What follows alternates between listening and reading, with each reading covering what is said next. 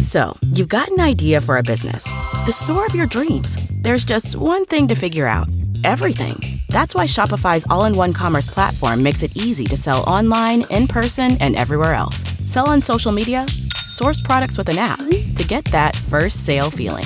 It's the only solution that gives you everything you need to sell everywhere you want. So, when you're ready to bring your idea to life, power it up with Shopify. Sign up for a $1 per month trial period at shopify.com slash listen. One semester of law school. One semester of criminal justice. Two experts. I'm Kristen Caruso. I'm Brandy Egan. Let's go to court.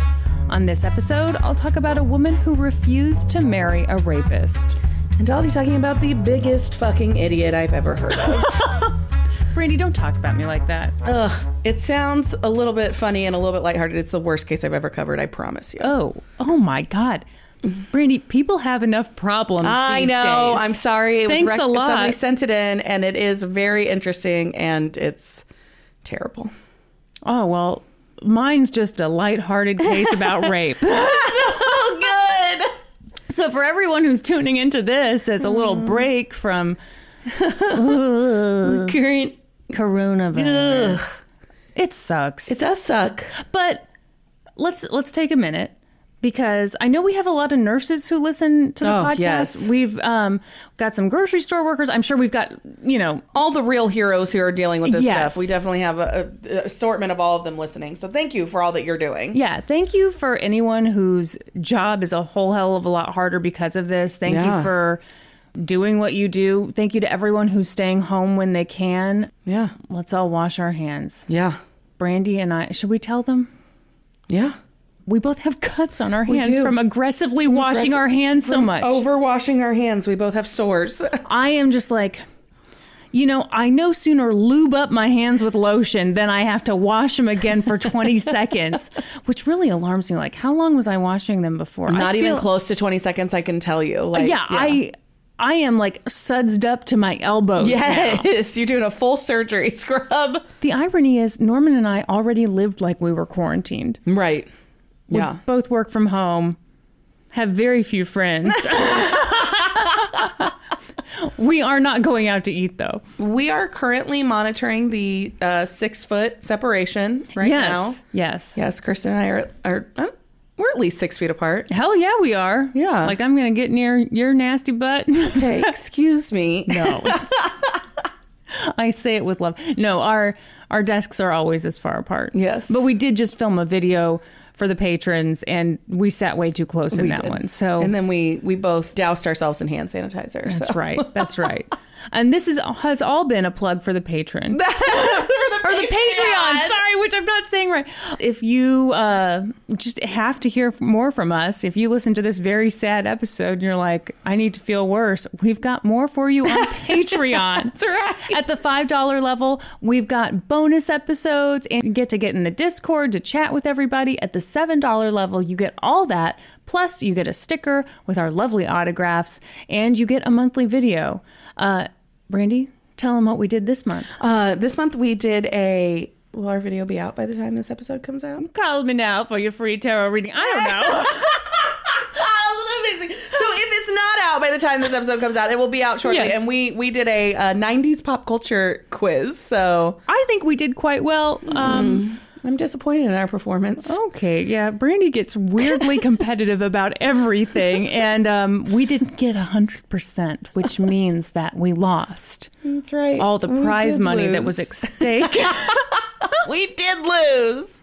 You know, it's just not a, it's not a great week for me. I found out the trivia night is canceled because of coronavirus, and pretty upset about it. yeah. Okay. Things things are kind of nuts. Have you been to the grocery store lately? Yeah, What's been your experience? um, like very busy, busier than I ever remember it seeing. Like it's like a snowstorm is coming every day. Yeah. And then, yeah, out of like essentials. So, bread and milk and stuff like that. If you're not getting it in the morning, you're not getting it. Yeah. Um, we went late, really late last night. It really wasn't bad. Mm-hmm. Um, and it seemed like everything was really well stocked, but every now and then you'd be like, oh, I want eggs. And there's no eggs. Yeah. You know, just like, And potatoes. Potatoes are out like everywhere. I don't know what people are doing with their potatoes. Um, we bought a big thing of potatoes, so if you want some, I'll sell them to you for ten dollars a piece. Ten dollars per potato. Did you hear about that guy who bought up all the Purell? Yeah, did you see what they made him do? Give it all away, Yeah. right? Good. Yeah. People Fuck that guy. yeah, people are being turds. And also, sorry guys, this is a very long intro. Oh no, are you going on a tangent? Whole Foods. Oh, Whole Foods. whole fucking foods, Super wealthy company owned by Amazon. And which is owned by Jeff Bezos, the richest man in the world. yes, In case you didn't know, thank you. Yes. they sent an email to their employees letting them know that they could donate sick time to one another. A company that rich can afford to do the right thing Yes. and let their workers have paid time off. yes, ma'am. that doesn't come from the bank that they have earned. Correct. These are not normal times. Our normal PTO system is set up for like you have a cold, your kid gets sick, you know, normal stuff. These are not normal times. So Correct. anyway, Jeff Bezos can kiss my ass. Um, oh, and my cat is climbing all over my computer. it's a beautiful life. Okay, I I'm sorry. I had to say that. That's okay. Tangent adjourned. Yeah. Are you off your soapbox now? it makes me so mad. Oh, it makes me mad too. Yeah, I think it's terrible. I just feel like They could very easily do the right thing, pay all of these people to be off, and it would have no impact on them. Yeah. If anything, I would think it would have a positive A impact. PR impact, because yes. I like to hear. Yeah. Mm-hmm. Okay, this this business did right by their employees. Bath and Body Works closed all their stores, paying all of their employees while they're closed. awesome. Yeah, Hey, yeah. good job, Bath and Body I know. Works. They don't have Amazon money. No, they don't. But, huh? And you know what? They could probably be making a decent business now with like soaps and stuff. Okay. All right. Yeah. All right. I also read that Menards has gotten in trouble for jacking up the price of cleaning supplies. Illegal. So there's lots lots of groups on my shit list. I guess. But also okay, here's and I'm sorry, and then I'll wrap it up because this is ridiculous. I told you just now. The problem is I've not talked to anybody. Right. Like I've not had a social outlet and here you are, so you're getting all of it. I think what's frustrating to me is seeing big businesses with tons of money not doing the right thing, but then like just in my neighborhood, you know, people sending around really positive emails and stuff and just Yeah. like people, you know, kind of normal Yeah. middle class people trying to help each other out. Yeah, it shows you how easy it is to do the right thing, how everybody could be doing it. Yeah. Yes. Hmm. We hope you guys are all out there being safe and staying healthy. And Jeff, if you're listening to this, Jeff Bezos, huge fan of the podcast. he turned it off now. He's very upset, but he is rethinking um, what Whole Foods is doing. all right. All right, should we talk about rape? Okay, my case involves rape too, so this is Oh, the rape God episode. damn Tara. it. Okay, we don't really do trigger warnings. We're a true crime podcast. Like, Yeah, that is the trigger That is warning. the trigger warning. We do show notes to give you an idea of what it is over, but just so you know, going in, there's terrible rape in my case, and I'm guessing your rape is terrible Oh too. no, mine's a really nice fun Okay. one. That's a thing, right? yeah, like a real light, fluffy rape case. Oh God, two bunnies. Kristen. I'm sorry. okay, so first off, big shout out to an article in the Vintage News by E. L. Hamilton, and also big shout out to Wikipedia. Also. I feel like people who haven't listened to Patreon episodes don't know about this disclaimer, so I'm introducing it to you. Excellent. international disclaimer. So what that means is this is an interna- an inter- this is an international case, which means that the vast majority of really detailed articles were probably written in Italian. So I am dealing with That means it took place in Italy. very good brandy I'm like a detective. in so many ways, mostly just the fedora. and this tweed cape. You should really stop smoking when you're pregnant. Brady. no, so the thing about the Wikipedia entry that makes me a little nervous is anytime I go on Wikipedia, I like to go check the cited Yeah. sources. Um, when I went to go do that, they were all in Italian. Okay. So, you know, Yep. You didn't learn Italian for this episode? bubba da boopy. No. See, uh, they sound not Italian. Ah, Yeah, so I learned Italian, and here we no. Here are. we are. Rosetta Stone works. Picture it. Sicily, You've been 1963. waiting forever. I am dying. The moment has come. I'm going to say it again. Picture it. Sicily, 1963. Yes! no, really, for real. It For was real, in it's in Sicily. Oh my gosh. And if you guys don't know why we're excited, drop everything and watch The Golden Girls. What are All you of doing? them. All of them. Except for the episodes where they are like, hey, do you remember that time that that thing happened? Oh, and the flashback episodes, the Yeah. filler episodes when they've run out of budget. Oh my yeah. God. Not okay. Yeah. I mean, that's probably what we'll have to do when you're pregnant, when you uh, give birth. But, That's right. And it'll be fine when we do When it. we do it, it's fine. When the Golden Girls do it, absolutely not. They're held to a much higher standard. Yes. Which Golden Girl are you, Brandy? Oh, I don't know. Okay. You really don't fit any I of the don't. I really molds. don't. I'm a. I'm a mashup of the Golden Girls. Okay. You're Dorothy. Okay. Okay. I can accept that. Is Norman Stanley? Yes. Okay. We're in Alcamo, Sicily, which is 100% how you pronounce it, I'm totally sure, Definitely. which is a small rural coastline city. Franca Viola is 15 years old and she's engaged to a 23 year old mafia member named Filippo Melodia. Hmm. Okay, it says mafia member. It sounds like maybe his uncle was a bad guy and he's just some Yeah, yeah, yeah. dipshit who's loosely affiliated. Anyway, you get the idea. So they're all set to get married, but you know, the danger of being engaged to a guy in the mafia, and you know this well, Brandy, is that sometimes they get arrested. Yeah. And that's exactly what happened to Filippo. He was arrested for theft, and Franca's father, Bernardo, was like, mm, I don't like this guy. Franca, you need to break off the engagement. I don't know to what degree she also felt this way, but at any rate, she decided, okay, I'm breaking off the engagement. And all was forgotten. Filippo ended up moving to Germany, and two years later, Franca was engaged to a childhood friend named Giuseppe. Giuseppe. Oh yeah, Yeah. Giuseppe. Yeah. Ruisi. Uh, sure. Okay, except all was not forgotten. And Franca's father had been right to have a bad feeling about Filippo. Suddenly, Filippo came back. He wanted to get back with Franca. Uh Uh-huh. huh.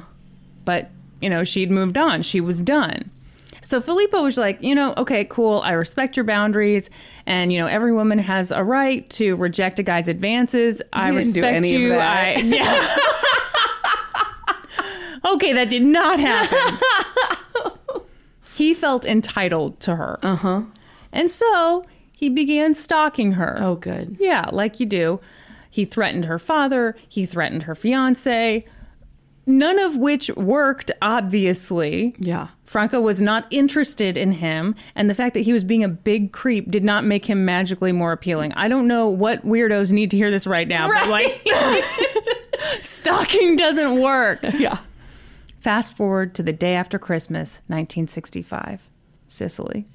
I just had to say it because it's the middle of the night. That's when Filippo and 12 other men, all armed, broke into Franca's family home. Oh my goodness. It was terrible. They beat up Franca's mom, they grabbed Franca, and started dragging her out of the house. But her eight year old brother, Mariano, was right there and he wanted to stop the whole thing, so he grabbed hold of her leg. So the men were there and they're like, let go of her, we're taking her.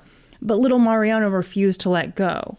So they took Franca to the car and basically dragged her brother along too. So they ended up kidnapping both of the Oh kids. my gosh. It was terrifying. The men let Mariano go after a few hours, but they took Franca to a farmhouse outside of town that belonged to Filippo's sister and brother in law. And over the next eight days, Filippo raped Franca. Oh. But you know, Filippo was pretty pleased with himself. He had wanted to marry Franca, and she'd said no. So he'd raped her repeatedly. Okay. Well, in those days, in Italy, that meant he'd found himself a bride Because he wanted to marry her? because he'd raped her. What? Okay, so here's the deal a woman had to marry the first man she had sex with, which I hate to call it sex because it's not That's not sex. what she had. or the first man who raped her, because otherwise she was a dirty slut goblin. Oh, Is that a phrase people are saying? I just made it up. my God. I mean, the bottom line is the bottom line you have to know is in this situation, she was the bad person. Yeah. You know, not him. Wow. Yeah. Okay. No social penalty for being a rapist.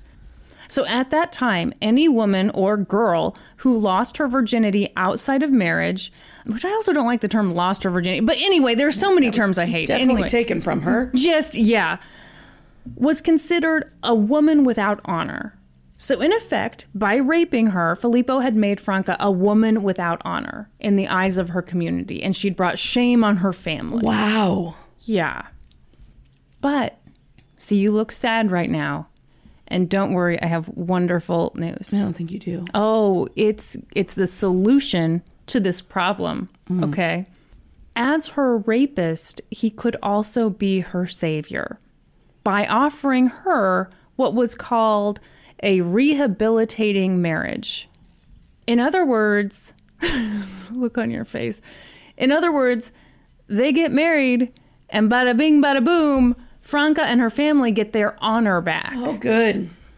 so, this practice seems to have been more common in rural areas, but it was ingrained in Italian law. Under Italian law at that time, if a rapist and the rape survivor entered into a rehabilitating marriage, the rapist's crime was totally forgotten in the eyes of the law. Wow. It was no longer a crime oh, my gosh. because at that time, rape was not categorized as a crime against another person. It was categorized as a crime against public morality. So once you made things nice and pretty by marrying the woman you've raped, then I guess all is good with the true victims, Yeah. the general public. right. This is, I'm sorry, this is Terrible. yeah. So, on December 31st, Filippo reached out to Franca's dad, Bernardo. And I obviously don't know exactly what was said, even though I speak Italian fluently now. um, but the gist of it was I think you know what happened here. What, ugh. And yada, yada, yada. Now Franca and I are eloping, and we want your blessing. We want you to go along with this. Which I don't know why her dad's permission was suddenly so. Right. Yeah, get consent from the dad, but not her. So Bernardo obviously had no intention of giving Filippo his blessing. By that point, he was already working with the police and he just wanted to get his daughter back. So he said what he had to say.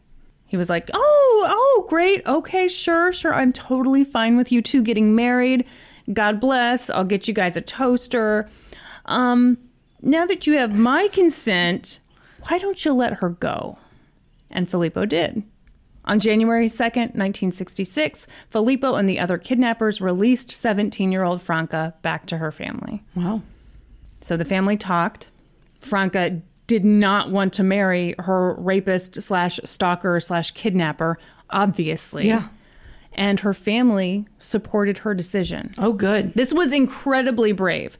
They decided right then and there that they were going to fight this rehabilitating marriage. As insane and infuriating as this is, Franca and her family's decision to punish a rapist and kidnapper rather than reward him with marriage was viewed very unfavorably in their local community.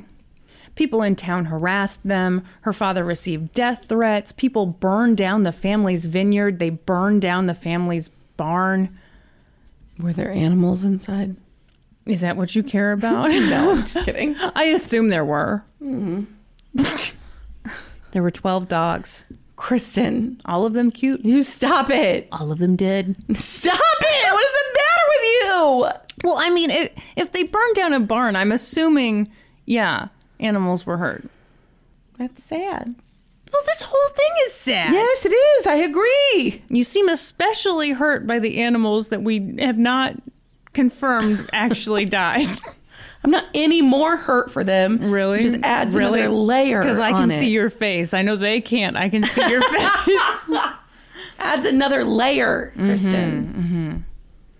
so Franca and her family picked up the corpses of the dead dogs. And a mouthful of water. what if I would have sprayed that all over my computer and I wouldn't have been able to do my case? Worth it. Although that'd be a hell of a way for me to catch coronavirus. I'm sorry, my friend spat directly into my face. We were trying to maintain six feet of distance, but she spat in my face. gosh.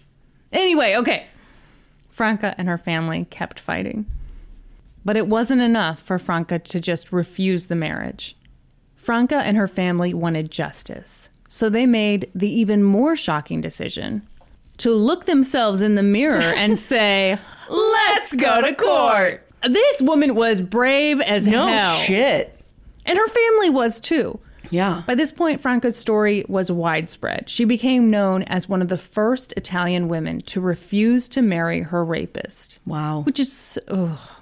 Okay, everybody gets it. This It's is bad, bad, real bad. We've picked up on it. Have you? Yeah, there's 12 dead dogs, Kristen. And public opinion shifted toward her side. wow. Yeah, I think once it became more widespread news in all of Italy, people were kind of like, ooh.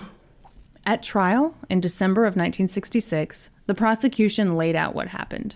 Filippo and a gang of dirtbags had kidnapped Franca and they'd terrorized her family, and then Filippo had held her captive for eight days, raping her. But the defense was like, classic he said, she said. You can't get away with anything anymore. You Oh gotta my- be so careful. Oh my gosh. Everybody's so sensitive these days. You know, the problem is PC culture. no, so here's what they said really happened. Oh. Are you ready for the truth, Brandy? yeah, she made up the rape story to cover up that she'd had sex with him out Mm-hmm, of wedlock. Wow, you are very bright. I mean, clearly you know that women do this all the time. Oh. Oh my gosh. Can we punch all those people in the dick? I mean, I'm Yes. assuming dick. you Yeah. know. They all have dicks. Okay. Here's what really happened. Franca loves Filippo. Mm-hmm. Always has. Always will. She was in on the whole thing. In fact, he never kidnapped her. She was running away. Don't look away, Brandy. She was running away with him. uh huh. She wanted to be with him. Yeah. huh. This is a couple that is deeply in love. The problem is Franca's dad. He's trying to tear them apart. So sad, and now he's on trial for rape like some kind of No. creep, like No. some kind of bad guy. No. When clearly her dad's the bummer. Interestingly, though, when she testified, Franca was crystal clear. She did not love Filippo. She did not want to marry him. She wanted to marry her actual Did fiance. not like green eggs and ham. she did not like them, Sam. I am. Wow. Wow. she wanted to marry the man she loved. Yeah. The court, Oh, who they believe. who'd they believe, Brandy? Who did they? Well, I want them to believe Franca. Well, obviously that's whose side we're on, but who do you think the court believed? What if I was like, gosh, I really hope they believe the defense. I mean, they they made some really good points. Bitches be crazy. crazy. they believed Franca. That's my that's my prediction. yeah. Good. Um, so I didn't find obviously a ton of stuff on the court stuff, but I think the fact that they'd gone in, beaten up her mom, you know, Yeah. like they'd taken the little boy. I, Yeah. I mean, come on. Filippo was sentenced to 11 years in prison. His friends who'd assisted with the crimes were also brought to justice. Kinda. Mm-hmm. Uh, five of them were acquitted, and seven of them received four year sentences. Franca Viola was a trailblazer. But a lot of reporters, including one for the New York Times, wrote articles that were, and I looked this up on newspapers.com, it's infuriating, supportive of her stance. Like, okay, yeah, great, don't marry your rapist. That sounds like it would suck.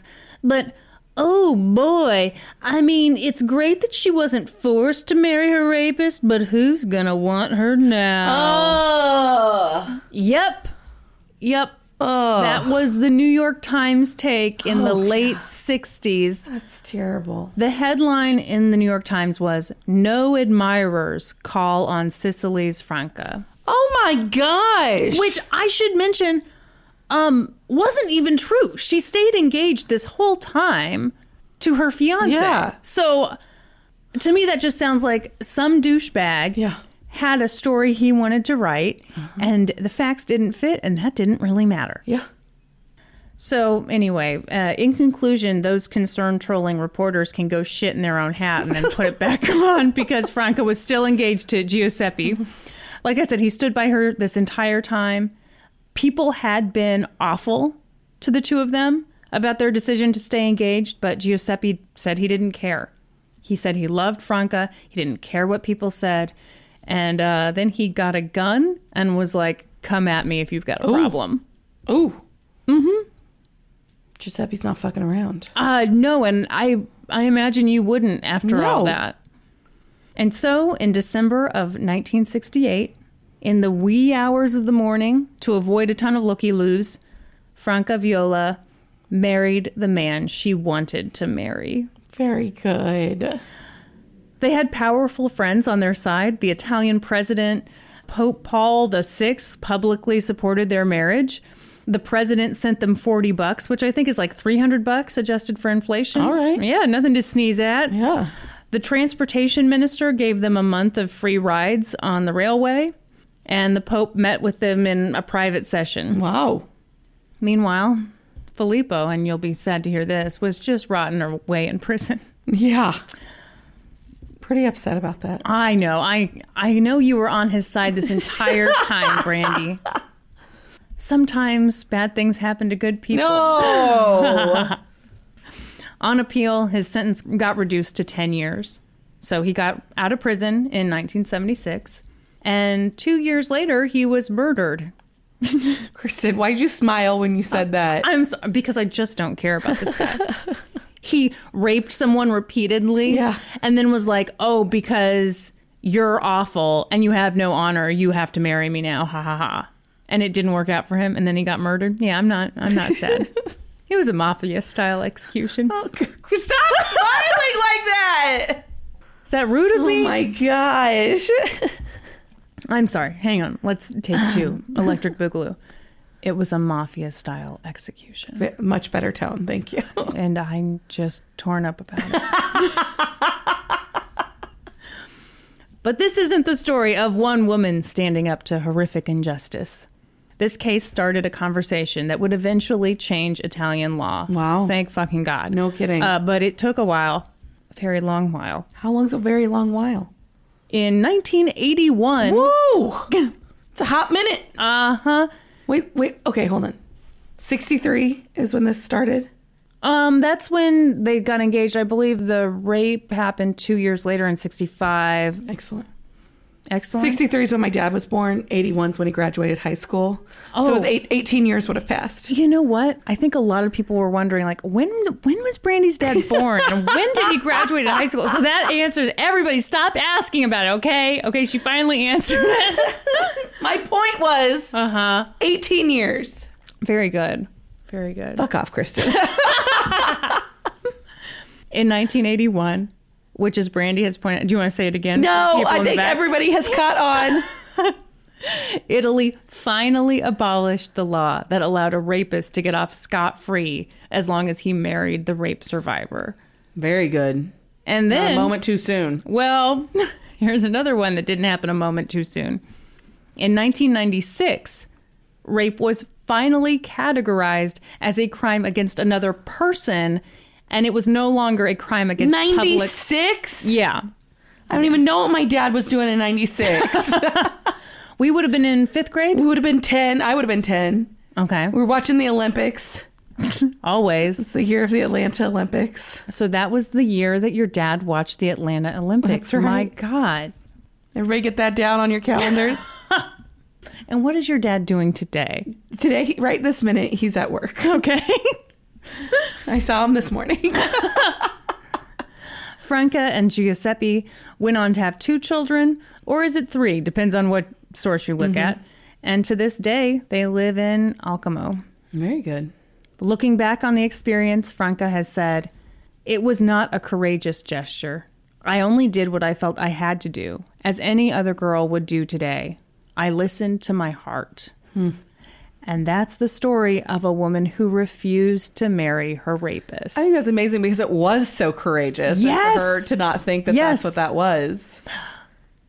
yeah, it it was courageous for everyone. I mean, courageous for her and good on her parents for not being old school weirdos who Yeah. were like, Yeah. "Sorry, this is what happens now." Yeah. I just can't believe that the 60s weren't that long ago. No. And that was the expectation Yeah. that you had to marry a rapist? Yeah. That's when my dad was born. Wow. My god. What's your dad's favorite color? I think we all want to know that. Um, I'd have to guess. Oh, don't please do not guess. Please report back next week with facts about your dad. Every week we start sharing a fun fact about my dad. This episode is sponsored by Facts About Brandy's Dad. As far as rape stories go, that was an uplifting rape story, Kristen. Thank Oh. you. could we put that on a t shirt? No. I mean, my God, uplifting rape It story. had a great, like, it changed You're right. the You're right. law. well, slowly. It started a movement that changed the yeah, law. yeah, yeah. It is amazing what she did. And the pictures of her from this time, she's just this young. I mean, she's like 17. 17. I mean, she's so young going through this horrible ordeal. I, Whew. yeah. That's a rough one. Ready? Now, I blame you entirely. What? But your intro was very intriguing. And I know you've told me that this is going to be terrible, but it is. sounds like it's going to be hilarious. It sounds like it's going to be like, okay, you know, one of my favorite ones you've ever done? That court hearing where the guy kept telling the judge to suck his Suck dick. Oh, a stick. Yeah, it's not funny like that. But Okay. this guy is an idiot, and it ultimately, like, it comes back to bite him in the ass huge. So, In his huge ass. in his huge ass. Okay. Yeah. Well, now I'm jealous. Okay, shout outs to Rachel on Patreon. She sent in this case suggestion and she was like, I remember. Yeah, it's totally a Brady case, but this guy's an idiot. And I looked it up like while we were sitting here after Mm-hmm. recording and I was like, Oh god, this is bad. It's really, really bad. But I think I have to do it. and then second, um to this person, Suzuki Nathy. I don't actually know this person. Okay. Um, but I guess I don't know Suzuki's gender either. I almost said she. I was it's just an assumption. Yeah, I don't know. Um, I'm not sure. But Suzuki runs this blog called Suzuki's Thoughts, and on it was a really great piece about this case, which I didn't really use for a source because I don't like to use a blog. but Yeah. it led me in the direction of being able to look up a lot of additional information. Well, Oh, cool. So, yeah. Yes. All right. Thank you, Suzuki's thoughts. Yes. Okay. It was January 29th, 1999, and Stacy Reed had gotten home early from school. Stacy was an excellent student. She was like 16 years old. She was in like the ROTC at her school, What year did you say? 1999. Wasn't that the year your dad? Shut up. Just feel like that was a big year for your Big- it was dad. a big year for my dad. He was stocking up because of that Y2K bug. That's right. so on this particular day, there'd been like testing or something at school. So Stacy got out early and she got home around noon. We're in a small town in Virginia near Manassas, which I'm not familiar with. Are you? They live in the in the town of Yorkshire, which is just outside of Manassas, which I'm thinking is not very far from Washington D.C. Okay. You know what I'm going to do? You're gonna Google it. Get on my Google machine. hmm. Hmm. Uh, yeah, I would not classify that as very close to Washington, D.C. Well, the reason It's not okay, super far, The reason but- I thought that is because the perpetrator in this case is arrested in Washington D.C. and they didn't make it seem like it was this big manhunt. Okay. Yeah, I mean, it, you know. Ew. Anyway, They're in uh, Yorkshire, which is near Manassas. Okay. So she's home early from school. She fixes herself some lunch and she's like talking on the phone to her boyfriend. And this guy shows up at her house. He's a 20 year old guy. He lives in the neighborhood. His name is Paul Powell. Differing accounts on how well Stacy and Paul knew each other. One source says that they had been like friends since childhood. Another said that they were like acquaintances because they lived in the same neighborhood, but had only been like friendly for a short amount of time. Mm-hmm. Okay. Doesn't really matter. He shows up at the house to try and hang out with her, and he's like really irritated because, again, remember, she's 16, he's 20. He's Ooh. super into her Ew. and she has a boyfriend. And our buddy Paul here is a self-proclaimed uh, Oh, God. neo-Nazi, Oh. and Stacy's boyfriend is black, Okay. and so he's got just lots of lots of opinions Yeah. about that. So he comes in the house. I assume she lets him in the house. Right. He gets her to get off the phone with her boyfriend. And then he's like, You need to break up with him. Like, you need to be with me instead of him. Like, you shouldn't be with this black guy, whatever. And Stacy's totally like brushing him off. Like, stop it. I don't want to hear any of that nonsense. Like, we're going to the Mm-hmm. ROTC ball together, you know, whatever. This like enrages Paul that she's just brushing him off and not listening. Well, to anything. teenagers can be so childish. Okay, he's 20 and she's 16. That's what I'm saying. when you're 20, yeah. it can be irritating, to Irritating. try to date a teenager, which is why you don't do it. So he's super irritated now, and so now he like makes an advance on Stacy of some form. I believe he like puts his hand down her shirt. Oh. Stacy knows that Paul usually carries a weapon on him, a knife of some kind, whatever. And so she kind of like takes the situation more seriously at this point, pushes off his advances, tells him to leave, and he somehow gets her to go upstairs to her bedroom. They get up to her bedroom, and he makes a move towards her, pushes her on the bed, something like that. Yeah. To where she's like, oh my gosh, he's going to rape me. Yes. She fights him off. Yeah. She gets up and he pushes her to the ground at this point, and he's got her pants down now. And the phone rings, and it like interrupts the situation. It allows Stacy to get some space between. Like he stops in the moment when the phone rings. It's, Are like, you Enough to serious? take him off, like catch him off guard. And so she manages to like get her pants up and kind of scurry away from him. And she gets up and she's like, "I have to get the phone." And at this point, their altercation turns violent, more violent than it had been to this point. And he pulls out this knife that he has on him and he stabs her. In the chest. She like stumbles down the hall. She ends up in her sister's bedroom where he either stabs her again or the knife was maybe still in her. A medical examiner would later determine that there was one entry wound from the knife but two exit wounds. Meaning, at some point, it was either twisted and pushed back in, or it had been like pulled out part of the way and then gone back in. Yeah. And this was like directly to her heart. This stab wound was. So she collapses on her sister's bedroom floor and Paul leaves her to die. As she's like bleeding out, he steps on her throat to make sure that she dies more quickly or more violently, whatever you want to believe. Yeah. Maybe a little bit of both. He's a terrible person. Yeah, I picked up on that. Yes. I'm very smart. But Paul doesn't leave the house. He goes downstairs, smokes himself a cigarette, helps himself to some iced tea in the family's refrigerator. What? Hangs out for a while because he knows that Stacy's younger sister, Christy, will be home from school around three o'clock. So he's going to attack her too. Yep. And so, yep, right around three o'clock, Stacy's 14 year old sister Christy shows up at the house and she finds Paul. Like, Paul opens the door for her.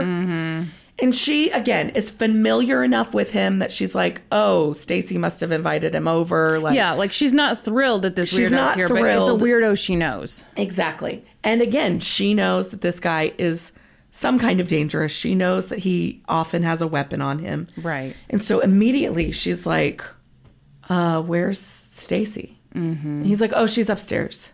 Christy's like, okay.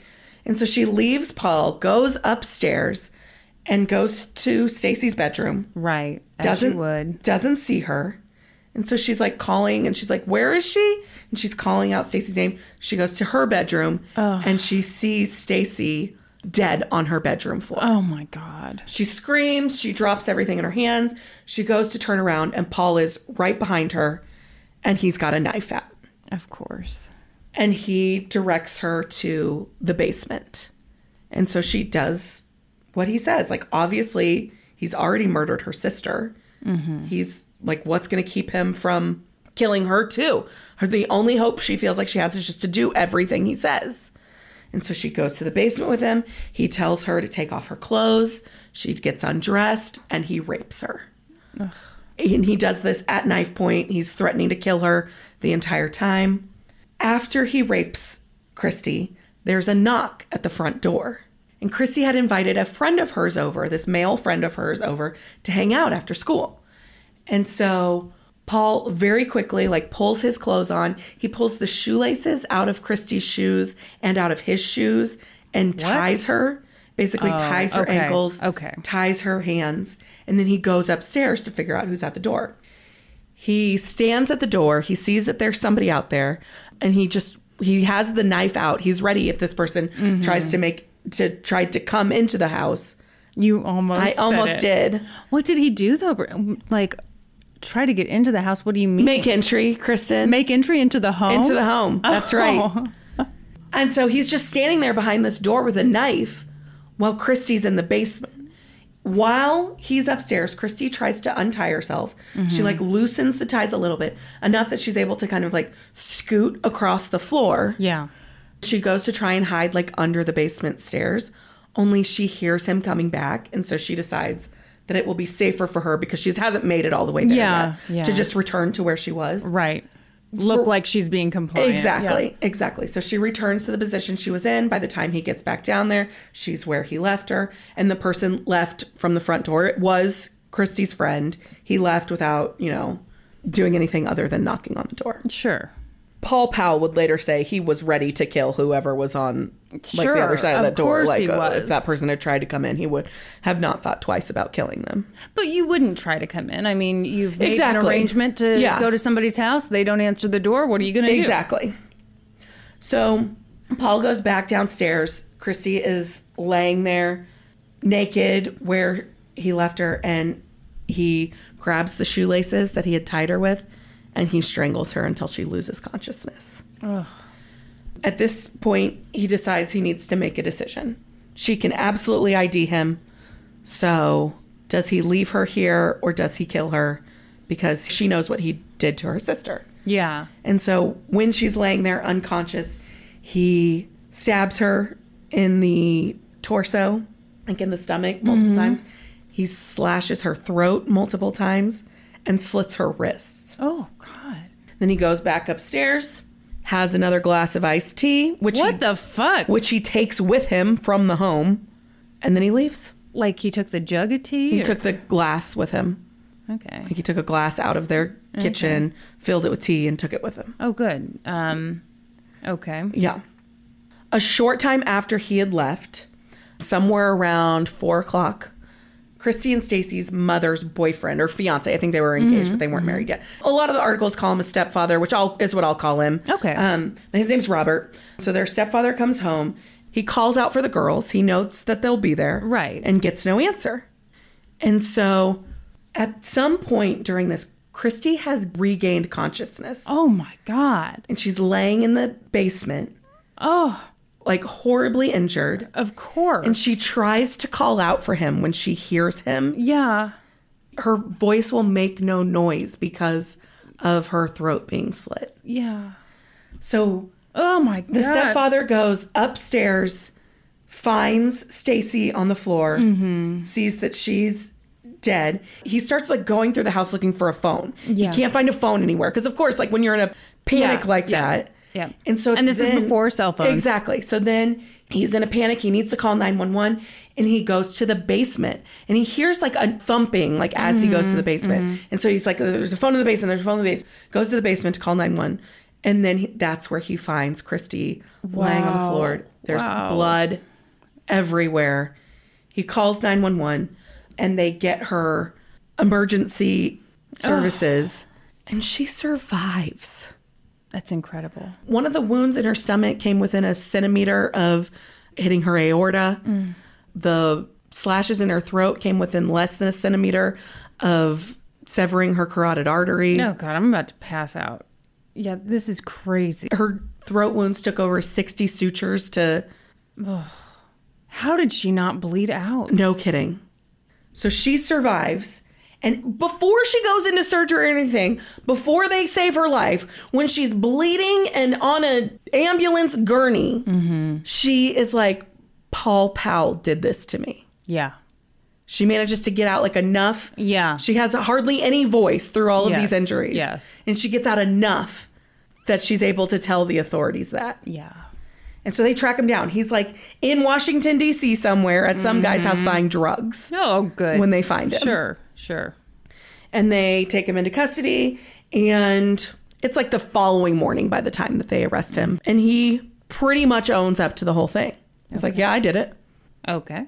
yeah stacy died because she was stupid Oh. she was fighting me and she got stuck with my knife Oh. that's what he says okay. yeah Okay. Yeah, that's how that happens. and then because of that he tried to kill christy because she could id him mm-hmm. so paul powell was charged with capital murder capital murder in the state of virginia means that a, a murder occurred in the commission of another crime specifically rape in this case so he attempted to rape stacy and murdered her during that same encounter right. and then he was also charged with attempted murder and rape of Christie. And they announced very quickly that they would be seeking the death penalty in this case. First degree murder does not carry the ability to impose the death penalty, capital murder does. These are the specific laws in Virginia. As I mentioned in the very beginning, Paul's a fucking idiot and he's a terrible person. And while he's awaiting trial, Whoa, whoa, whoa. Let's hear more before we decide that. While he's awaiting trial, he is bragging to everybody that he raped a virgin. Ew. He's sending Ugh. taunting letters to Lorraine, who is, You are who is kidding the me. mother of Stacy and Christy.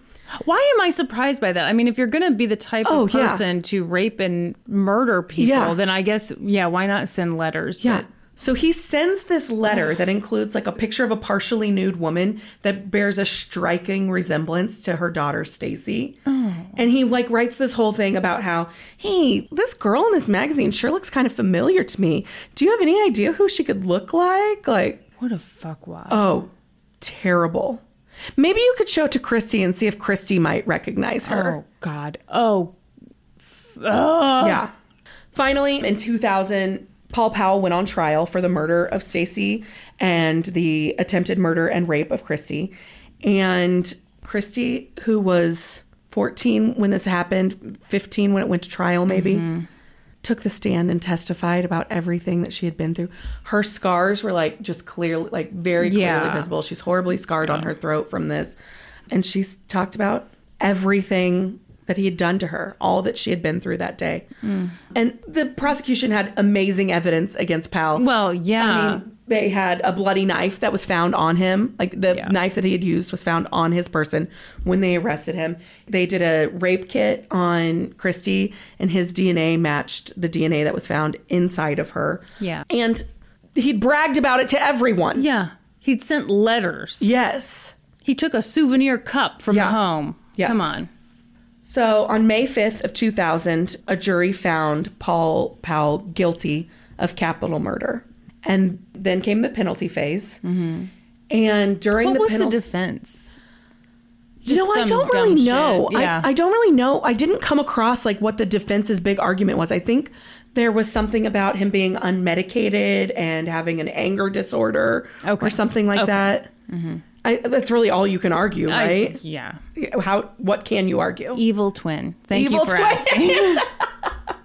And so the penalty phase came. So during a death penalty penalty phase, I know I said penalty twice, but Penalty sentencing? no, it's like the so it's actually where they're arguing for why this person should get. Oh, death right, penalty. right. Okay, yeah, yeah. Mm-hmm. So the prosecution puts up all of the aggravating factors. And then the defense gets to put up the mitigating factors. Right. Why shouldn't those things count against him? Okay. He refused to allow them to put up any mitigating factors. Wow. Yeah.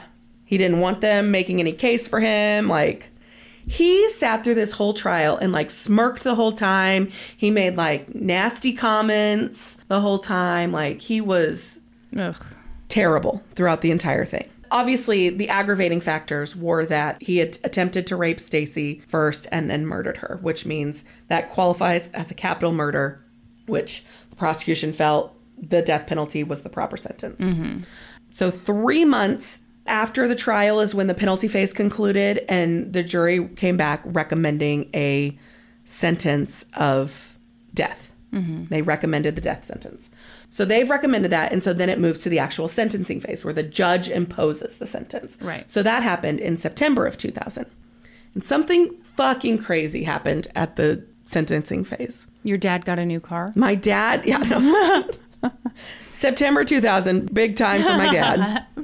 the jury foreman in the trial spoke on behalf of the defense What? at the sentencing hearing.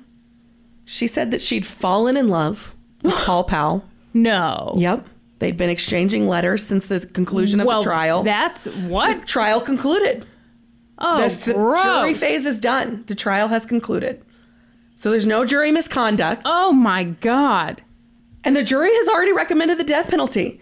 But she Oh. she spoke on behalf of the defense and said she was in love with Paul Powell and she'd made a mistake imposing the death penalty by recommending the death penalty.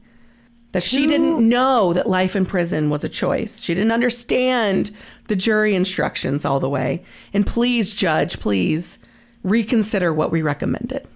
Well, I do agree that she's dumber than a doorknob. I mean, didn't know that. Yeah. I. Yeah. Isn't that nuts? Huh. Okay, so the judge was not persuaded by this at all. Really? No. Because I am so persuaded. I'm like, oh my God. Yeah. This 20 year old neo Nazi murderer sounds pretty Right. great. Christy got up in smoke and did like a victim impact statement. Right. She said that her whole life had been anti death penalty. She didn't understand how people could do that until she went through what she had gone through. And Mm-hmm. to her was the only punishment that fit the crime. Okay. Yeah. And I think being the victim in this case, I think she 100% gets to have that opinion. Anybody gets to have any Yeah. opinion. That dumb foreman gets to have her dumb Oh, yeah. opinion. yeah.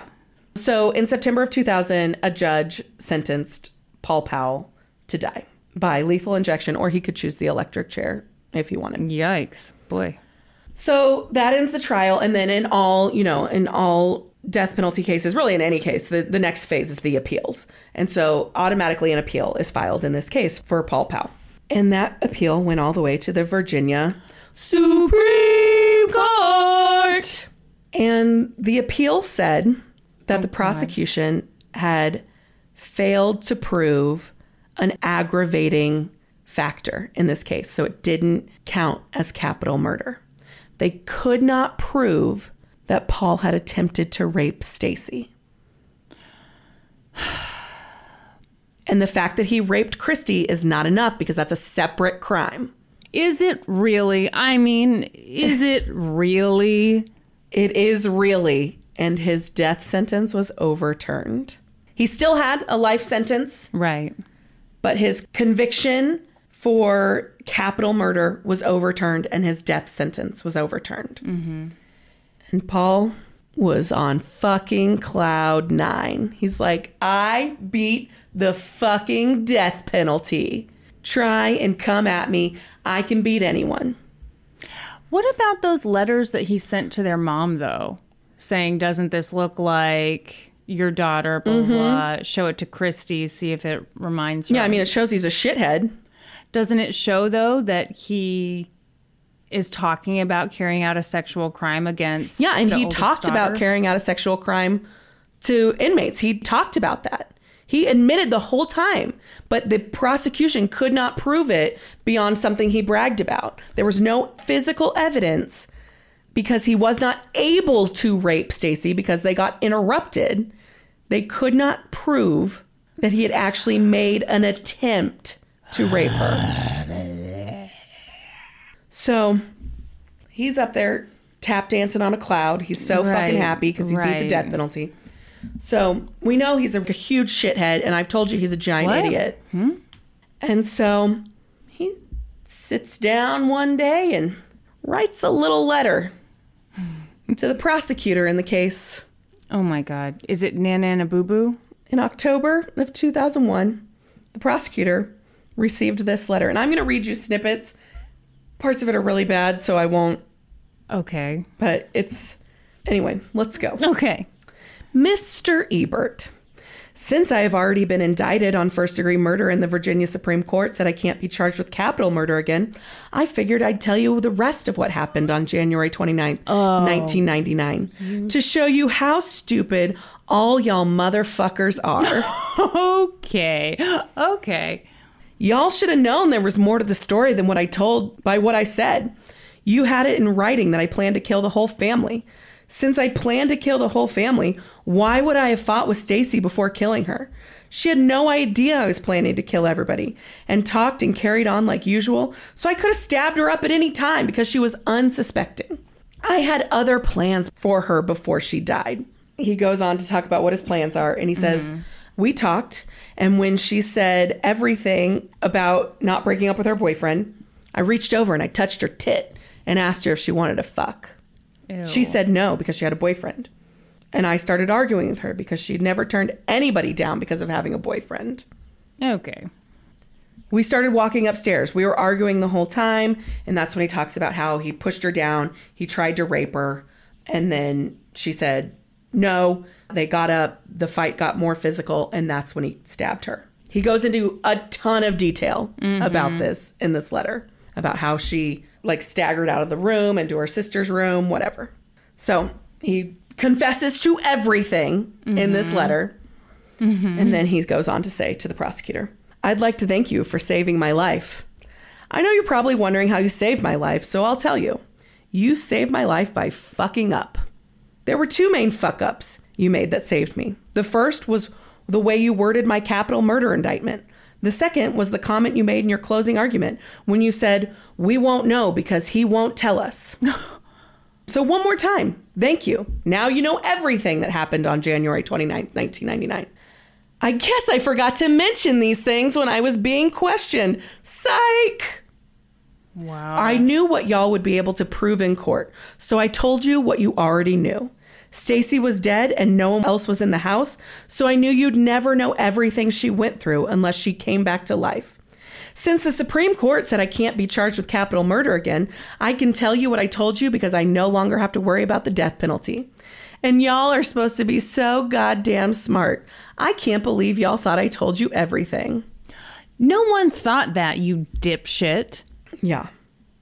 So then he says, Nothing you can do about it now, so fuck you, you fat, cock sucking, cum guzzling gutter slut. Ew. Yuck. I guess I'll see your bitch ass on December 18th at my retrial because I'm not pleading to shit.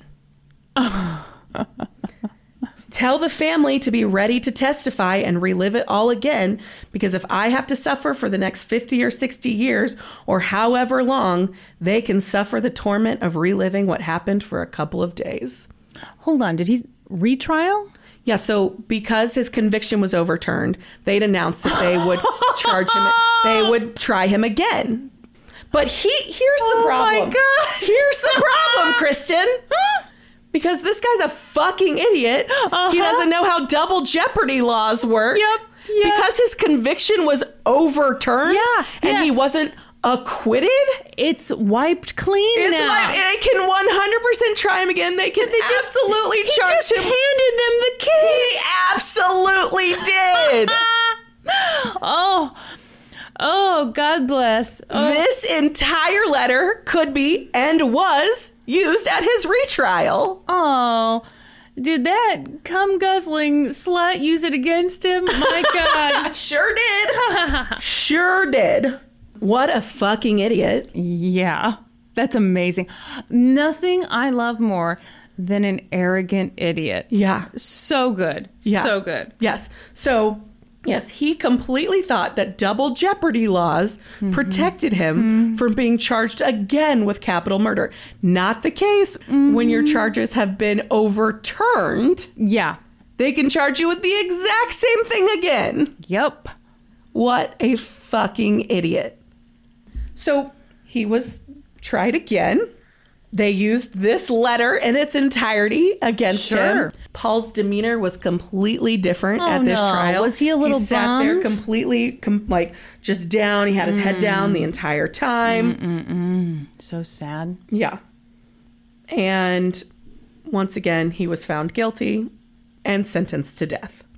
As I mentioned, Paul was then given the choice of if he wanted to die by lethal injection or electric chair. Uh huh.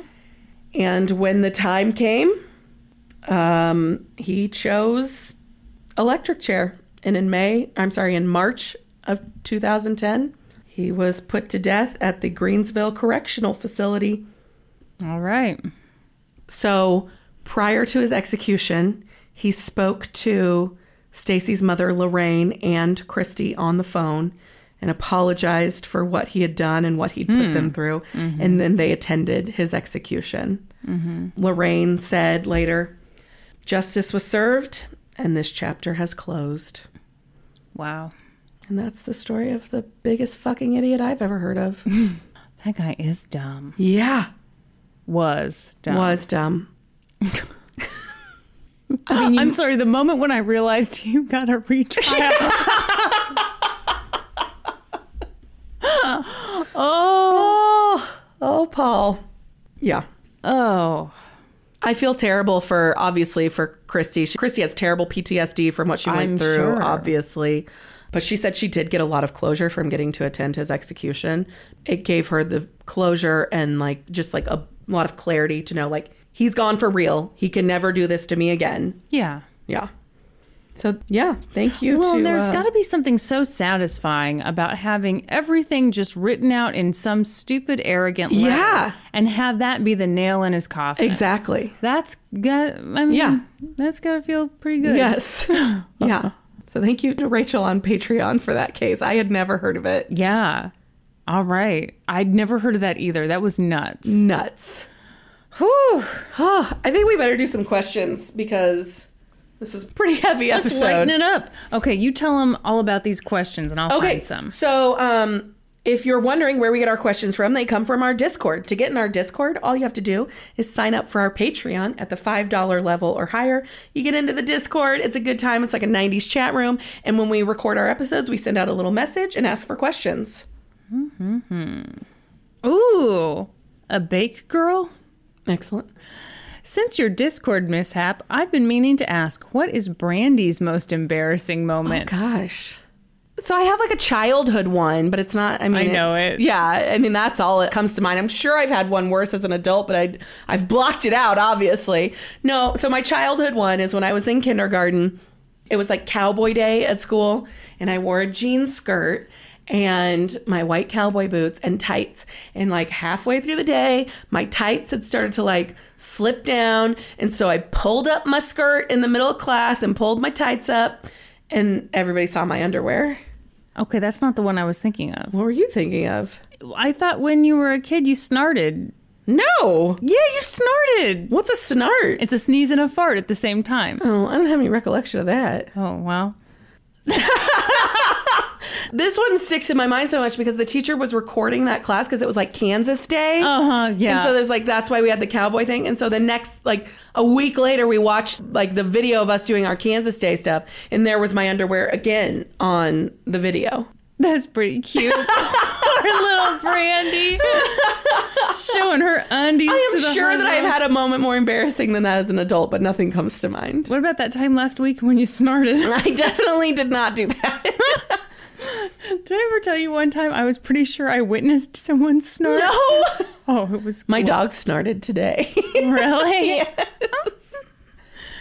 Ooh, Lily Ellen 92 wants to know how are y'all holding up with all the craziness in the world right now? How are you doing, Brandy? I'm doing okay. It's definitely making me anxious. Like, I mean, to be pregnant during this time too, Yeah. and like they made this big announcement that now if you're pregnant, that puts you in a high risk group, which makes me anxious. But you know, just taking the precautions and doing what they tell us to do. Yeah, I'm dealing with a lot of feelings. Yeah, A lot of feelings. so many feelings. I think it's just like, I mean, I've never. Obviously, this goes for everybody, but like, I've never experienced anything like this. This No. feels like a sci-fi movie. No. and to be out and about and like not see Yeah. that many cars on the road, I- it's just kind of weird. And like, also, this week has been really gray and drizzly Yeah. in Kansas City, so it just feels really upsetting too. Yeah. And then I deal with like, ugh, anger, like yeah, I don't know, every now and then you see footage of like bars where there's like tons of people who are still getting together and it just makes me so angry. yeah. I had a moment a couple days ago where I just like it was a very selfish moment, and then I, I was like talking Yeah. with my mom and my sister, and I was like, I waited so long to get pregnant, and I feel like. You know, some of my joy about it is being stolen by all of this. Like now I'm worried about things that you typically wouldn't have to worry about and and stuff like that. And then like there's a chance that like we won't be able to have my baby shower and stuff like Yeah. that. And so it's just like a very selfish moment. And then I was like, hold on, like we still have it so good. Like I need to focus on, you know, all of the great things still and and all of that. But I did have like a moment where I was I think we're all allowed that. Yeah. I think we're all allowed to, you know, Yeah. be upset about Yes. you know, canceled events that we were Yeah. looking forward to and like and I think you can be upset about that and it doesn't you know, we s- you still feel even even more sorry for people who like Of waiters and course, waitresses who like have absolutely. no income right now. Absolutely. Like, yeah. Yeah. It just sucks. It does. It sucks. But I've been watching a lot of Veep lately because Yeah. I think that show is so hilarious. I've been trying to just, and I, I'm reading a David Sedaris book Yeah. right now that is just a really good escape. I, Yeah. you know, there's only so much news. Absolutely. I- and I I can do the thing where I read too much of the news. Oh, same. And so gotta Gotta decompress from all of that. My Yeah. escape is Shits Creek. I'm rewatching it for the who knows how many times. ooh Corey S wants to know favorite quarantine snacks question mark Ooh. oh Chips and salsa is like my go-to snack. Mm-hmm. Or, um, David just went to the store and he was like, "What do we need?" And I was like, need "Cheez-Its." we absolutely need cheese. yeah so for us right now so Norman started counting calories Uh-huh. and so I'm kind of doing the same thing in solidarity Yeah. and man I knew I was a stress eater. But you don't know how much of a stress eater you are Uh-huh. until you are counting calories Yeah. in the global pandemic. I mean, it has been rough. yes. But I, I did find some snacks that I've been, you know, responsibly snacking on. Very good. I love veggie straws. oh yeah, they're pretty good. Oh, see, I really do enjoy them. Yeah. I want to bake. I haven't baked anything yet, but I'm getting a really strong like urge to bake. So Baking always really relaxes me Mm-hmm. because no matter what's going on in the world, you know, like I add one cup of Yes. this, one teaspoon of this, blah, blah, blah, Yeah. mix it all together, and poof, we've got something perfect. Yeah. Unless you forget one ingredient, which I've been known to do. Carrie Ann O asks, "How do you survive quarantine with your spouse slash significant other without winding up as one of your cases?" well, you guys are so used to it. You guys are always yeah, I mean, like I said, we really live like we're Yeah. quarantined. But I thought I saw something that like. In China, after people came out of quarantine, there were like 88 divorces or something. Oh my like, so- gosh. I mean, obviously, who knows Yeah. what sample size that is, but I kind of like that. Yeah. So far, David and I are both still working, so we're only quarantined in the evenings because there's nothing to do. So so far so good. Just give it time. Yes. If you ever stop responding to texts, I'll know something. Did you see the thing that was like, um, if I die during this quarantine with my wife, just know that it wasn't the virus that killed me. No. Ooh, Becky wants to know favorite thing to do to relax. I play games. Like I play games on my phone. David just showed me one that was so fun. I did it last night. It's like a coloring one where you just like. It's called Microsoft Paint. No, it is not. It's like a. It's kind of like a paint by number thing on your phone, but it's so relaxing. You just mindless like kind of like touching spots, and then they turn a color. Bubble bath. Yeah, you are a bubble bath person. Oh, yeah. I'm not a bath person. Many people aren't. Many people Yeah. don't have the nuts. I do Just not have the doing nuts their for own bath. It's juices not for like I me. do. It's not for me. Yeah, bath, Kindle. It's a dangerous game, but I play it many nights Yeah. a week. there was like a 30 second period where I was like reading about different birthing methods and I was like, ooh, bath. Like that's kind of cool. Cause like it's supposed to be No. like, you know, less traumatizing Yeah. for the baby because they Yeah. enter into water and whatever. And then I saw a photo of what that water looks like.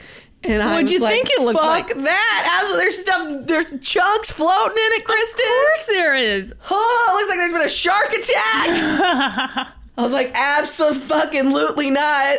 I mean, I gotta say, never given birth, never been pregnant, but man, if it were to happen, I would be at the hospital Oh, so yeah. fast. Oh, yeah. epidural. Give me twelve epidurals. Same. You know, Same. numb me up head to toe. there was just like a, a 30 second period where I was like, I wonder what kind of alternative birth methods there are. Oh, so I sit in a kiddie pool in the living room, and yeah, no, that sounds terrible. Terrible. No judgment to anybody who does No, it. more but power to you if that's your thing. It's not mine. more wet wipes to you. Alexandra asks, this is a question for you. Oh. What do you think about natural hair care methods? Drying your hair with henna, homemade hair masks, using different herbs and oils in the hair care routine. Love the idea of like herbs and oils and all of that. I think that's great. Henna is, while it isn't a natural dye, it is impossible to get out of your hair. So once you start that, like you can't undo it. And so you got to really be committed to henna dyeing if that's your thing. I've never worked with henna dye myself. I hear it smells terrible. Mm. Um, but that is the thing. Is like if you do the henna dye and then you want to go back to even like highlighting or anything, it's like impossible to get out of the hair. So So you that's just have my to one- grow it out? yeah. Oh, okay. That's my one caveat there is like, great, yes, love the all natural stuff. You really got to be committed if you're going to do the henna dye. How do you feel about like just a tub of mayo on the hair? Oh. Did you okay, do you watch 90 Day Fiancé or is that too cringy for you? I, I have seen it. It's not my favorite, but Oh my god. I oh. There's a scene where this guy's like, you know, doing some beauty Uh-huh. beauty stuff. He's drinking a glass of wine and has a tub of mayo. He's in the bathroom slicking up his hair. Oh my gosh. And I'm watching this thinking, "My god, dude, I know it's a little more expensive to just go to the store and get a hair mask." Yeah. But like those say, what's that going to accomplish? That's supposed to do like a shine thing? well, you. I mean, I'm sure it's very moisturizing. I'm sure it's. I'm sure it does some good things, but like, at what cost? I ask you. at what? You know how I cost? feel about mayonnaise. So, I just didn't know if you'd be more okay with it. nope, I outside don't want your it body. anywhere. Um, Jenny asks, "What do you admire in each other that bonds your friendship?" Oh, jack shit. Yeah. Um, I've just always thought you're just a great person, and you're really fun to be around. Thank you. You're the kind of friend who you can just chill with, and it doesn't have to be Yeah. some big thing. Like, Yeah, yeah, yeah. you know, we don't have to go to a concert together, which thank God we don't because we, We can't, can't. right now. Yeah, I'd say um, you're super thoughtful and like you do stuff Hmm. with intention, and I think that's really amazing. Like you put thought into everything you do, and like there's a motive behind it, like to better a situation or whatever. Yeah, Oh, I wish I could hug you. I know we can't. But we have we can't. coronavirus. That was a virtual hug for That those of was. you who couldn't see it. oh my God. Norman asks Oh gosh, If I die from my injury, I leave 50% of the podcast to both of you. Oh, that's nice. Of No. him. What will you guys do with this new power? okay. Okay. Brandy, I can't even talk. You talk. okay. Poor Norman is having um, an ailment right now. He's in a lot of pain, and so we're hoping he gets through it. He's having like maybe some muscle cramping in his leg or some nerve pain in his leg. Yeah. He's going to be fine. He's going to the doctor tomorrow morning. Yes. But he's, you know, 50% chance he dies, Yeah. according to him. Yeah. what we'll do differently with the podcast is I mean, nothing. We already own the whole thing. despite what Norman will say. Although we do really rely on him so much. We, y- you know- he sets us up to record every week. He records our bonus videos for us. We- Yes. yes, that we will definitely. We would be so lost without him. And I do like him very much as a husband. Yes. At this point, I consider him a very nice acquaintance. yes. Okay. Uh, Laurier. 221 asks, when you start a new series, TV or podcast, do you start from episode one or most recent aired? oh, it's different for me. Absolutely. Yeah. You're a psychopath if it's not different. right? I mean, you start TV shows from the beginning. Yeah. And podcasts, you start the most recent ones. Yep. Unless it's a series. Unless it's a series. Yeah. People who start us from the beginning. Come on, man. What are you doing? What are you doing? I mean, we didn't even listen to those first. ones. Um, should I do more? Or? yeah, like one more. I figure, you know, people are quarantined. They're Yeah. staying home. Yeah. So we can tell them all kinds of boring shit about us. That's right. And what can they do about it? They can't get away. Okay, here we go. The not okay corral asks What are you most upset over being closed during the quarantine? Restaurants. Yeah. Ugh. I mean, it's good they're closed. It is. It's great. Don't I mean, get us it's wrong. good. I mean, it's definitely because that will keep you know a large group of people away from each other. I do. I feel terrible for the wait staff though. That's how they make their money. Yeah. And yeah, now I don't get to go out to eat. You know, it's a really nerdy one that I'm so sad the about. library. No, because I, I do digital Oh, good. downloads. the last time I went to this, I'm sure I told you about this. The last time I went to the library, there was this man, and obviously he was not well. Yeah. But he started screaming, and a, and we're talking daytime in the library, kids all around. Yeah. He started screaming about the time he was raped in the ass in Texas. No, That's what he I said. have no recollection of He- you telling me Oh this. my god! And he was like, so he starts off screaming about the government, and I was like, preach, you know. but then he he goes off about like, and I was raped in the ass in Texas, and blah. and this poor poor librarian, I mean, just a really meek little guy comes up and he's like trying to get this guy to just like, at first it was just lower his voice Yeah. then it was like you know then when the ass raping came in, the you know, ass raping. then it's like time to go oh it was a mess and it honestly made me feel like you know what They've got the digital downloads. They've got a really good app. that I like, I think I'm just going to do that. God bless librarians. Oh. Let's see. No. Oh, okay. The thing that I'm really sad about you know how last year I took my niece, Allie, to Disney on Ice? Yes. And it was like, I was like, oh, I'll just do this nice thing. But then it was like amazing. Okay. This year, I had my eye on front row tickets to Oh my Disney on Ice. And I was gosh. like, but the thing was, I had kind of waited to the last minute. And I mean, I'm glad I did. Yeah. And then like this stuff about the coronavirus started coming out, and I remember I texted my sister and I was like, "Hey, do you even want me to take her to this thing? This is getting kind of scary." Yeah. And Kyla didn't respond, and finally I was just like, "You know what? Executive auntie decision. We're not going." Yeah. And then like the next day, everything was canceled. Canceled. Yeah. Um, So I don't know. I'm glad. I'm glad everything is canceled, but I was sad because I'm apparently a big nerd and I love Disney on Ice. I lied. I have two things that I'm more upset about than restaurants. Yes, sports. Yeah. right? March Yeah. Madness was completely Yes. canceled. And the likelihood is that the Olympics will be canceled. Yeah. I'm sorry, Brandy. Ah. Brandy, let me make it up to you. you gonna ribbon dance for me or something? I'm going to take an extra chair down to my basement. You can sit, watch me on the treadmill, and when you want me to crank it up, I'll crank it up into overdrive.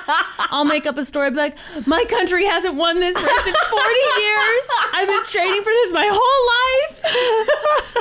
I guarantee you, you will cry. I was devastated when KU basketball was canceled. Yeah. And then just like a couple days ago, I was like, it's happening. My Olympics are being can- they're gonna be canceled for sure. Are you going through the stages of grief? I am. yeah. there are some good things and like I do think it's it's nice to see so many people working to flatten the curve. Yeah, you know? absolutely. It's like Absolutely. a lot of people I think get that you know, I think in the beginning people were like, well, it seems like it's only old people who are dying, and I'm 35. so- Right, which yeah. is like, oh, that's sweet. Yeah, Yeah. Thanks a lot, you bucket of sunshine. um, but it doesn't seem like I'm hearing that from people Yeah. anymore. Yeah. Thank goodness. Yeah. Um, can we f- end on a maybe a more upbeat I'm- I'm note than sorry. that, Kristen? I'm sorry. Yes. old people aren't dying. or Young people care that old people are dying now. Hey, that's an improvement over earlier in the week, okay? Uh, let's see. Ooh, Blood Everywhere asks, What do you recommend binging during quarantine 2020? Oh, hell yeah. Wonderful. Okay. What do you got? I mean, I just love this question. Um, okay. So, like I said, I've been watching a ton of Veep lately, which is on Amazon Prime, and obviously it's on HBO.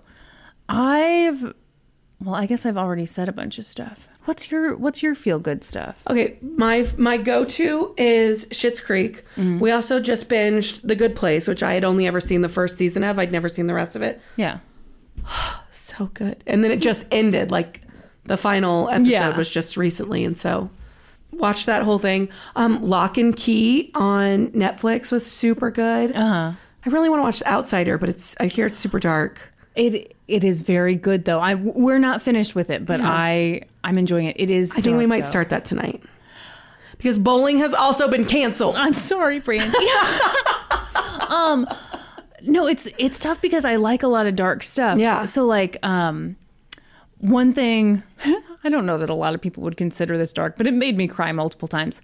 The Hillary Clinton documentary that's on Hulu right now is very very well done, but it did make me cry a lot. Um, so. You know, it depends on what kind of quarantine mood you're in. Oh, Grace and Frankie on Netflix. Also, if you haven't watched that, oh, really? I think that's kind of up and down. it's super lighthearted. I It think is. It's funny. It is. Yeah. All right. All right. You're not a fan of Grace and Frankie? I think it's very up and down. I'm, I'm sorry. You don't have to look at me like that. I enjoyed it very much. You're not invested in the show, are you? I mean, No, I have You no getting a personal cut off connection to this? it. Um, I remember really liking the first season, and and now when new seasons come out, I'm kind of like, meh. If I get to it, I get to it. All right. All right.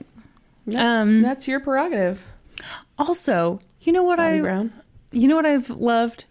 Conan O'Brien's podcast. Not that he needs any more plugs, but his interview with Jim Gaffigan. They have a section in there where they're they are talking about how they both have experienced men wanting to be them and women wanting them, and it's just like the funniest self-deprecating humor Yeah. ever. I love it. So, I mean, big fan of Conan. Yeah. Oh, wh- how come you're a fan of Conan? I love Conan. I have loved Conan. I love since high Conan too, school. but he doesn't fit your. What? Doesn't fit. What do you what are you I talking mean, about? he's. I guess because he's self-deprecating, that allows him to be in your fan bubble. Oh my god, Brandy, what are you trying to say? Are you trying to say that he is an arrogant white man? Because he is not. Can be. Brandy. Brandy. Present your evidence to the court. I would agree he's nowhere near as arrogant as the typical my typical example of who I love. But I love Conan too. But he is self-deprecating, you're right. So that would that would allow him to He is extremely self-deprecating. Yes. And by the way, Wow. he is a thousand times smarter than all those other guys who are arrogant. Mm, Okay. he went to a little school. Don't know if you've heard of it, just outside Boston. Um, Harvard. yeah, he's so much smarter than everyone in the room, but he's not a jackass. All right. I like him too. Well, I I'm I'm surprised you like him is all I'm saying. I don't see how you could be surprised because he is nothing like Dr. Phil or Dr. Drew or any of those d bags you love. Couple of D bags. Love him. Okay, I guess we're wrapping it up there. With me angrily defending a guy who needs no defense. No Oh, defense, yeah. Poor Conan O'Brien with his number one podcast. Exactly. He's doing just fine. Yeah. I'm sure he'll send me some chocolates for this, for this moment right here. Okay, Brandy, should we move on to Supreme Court induction? Yeah, why don't you tell people how they get inducted? Well, here's the deal, folks. If you join our Patreon at the $7 level, you get bonus episodes, you get into the Discord, you get stickers. Well, one sticker. One sticker per person. customer. Don't you dare ask for two.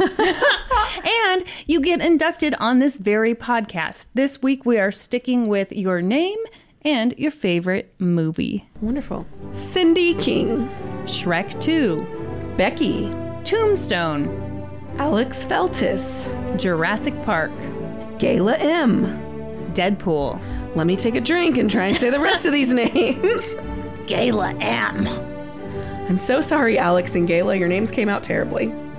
Jessica Georgi, She smokes a pack a day. Lincoln Lawyer. Cameron Jones, Not a movie person. Hey, Kristen. Beth Henkowski, Step Brothers. Benedict, What? Cinema? Paradiso, Really? Is that a thing? Yeah. Okay. Taylor, A Walk to Remember. Taylor, Taylor. That is the saddest movie on the planet. Will you walk me home? That is the saddest movie on the planet, Taylor. I am worried about you. More sad than The Notebook? Yes, I think so. A- another Nicholas Sparks, though. I know. He's a. Don't read Nicholas Sparks during this. I mean, God. Whatever you do, Taylor, I'm concerned about you. Uh, it is a good movie, but it's the saddest movie on the planet. Shanna Hart. Oh, sorry, Shanna Hart. BBC 2000 Persuasions. That's it. You s- left out a seven there. Did I say? I okay. BBC 2007 Persuasions. Man, we are on top of our game today. poor, poor Shanna Hart. Danica, the day after tomorrow. Heather Rondo, Wreck It Ralph. Alexandra Y, Pride and Prejudice. Judy Booty. Full Metal Jacket. Welcome. to the Supreme Court. My God, was that our roughest Supreme That was Court rough. induction You yet? guys- I mean, you know what? Does the coronavirus affect your brain? does, I think. I think we've been infiltrated. Thank you guys for all of your support. We appreciate it so much. If you're looking for other ways to support us, please find us on social media. We're on Facebook, Twitter, Instagram, Reddit, Patreon.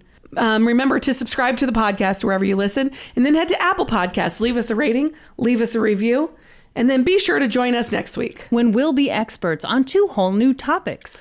Podcast adjourned. And now for a note about our process. I read a bunch of stuff, then regurgitate it all back up in my very limited vocabulary. And I copy and paste from the best sources on the web, and sometimes Wikipedia. So we owe a huge thank you to the real experts. For this episode, I got my info from an article in the Vintage News by E.L. Hamilton, Wikipedia, and newspapers.com. And I got my info from a website called I'm Surrounded by Idiots.com, the Washington Times, LifeDaily.com, and the Court Record. For a full list of our sources, visit lgtcpodcast.com. Any errors are, of course, ours, but please don't take our word for it. Go read their stuff.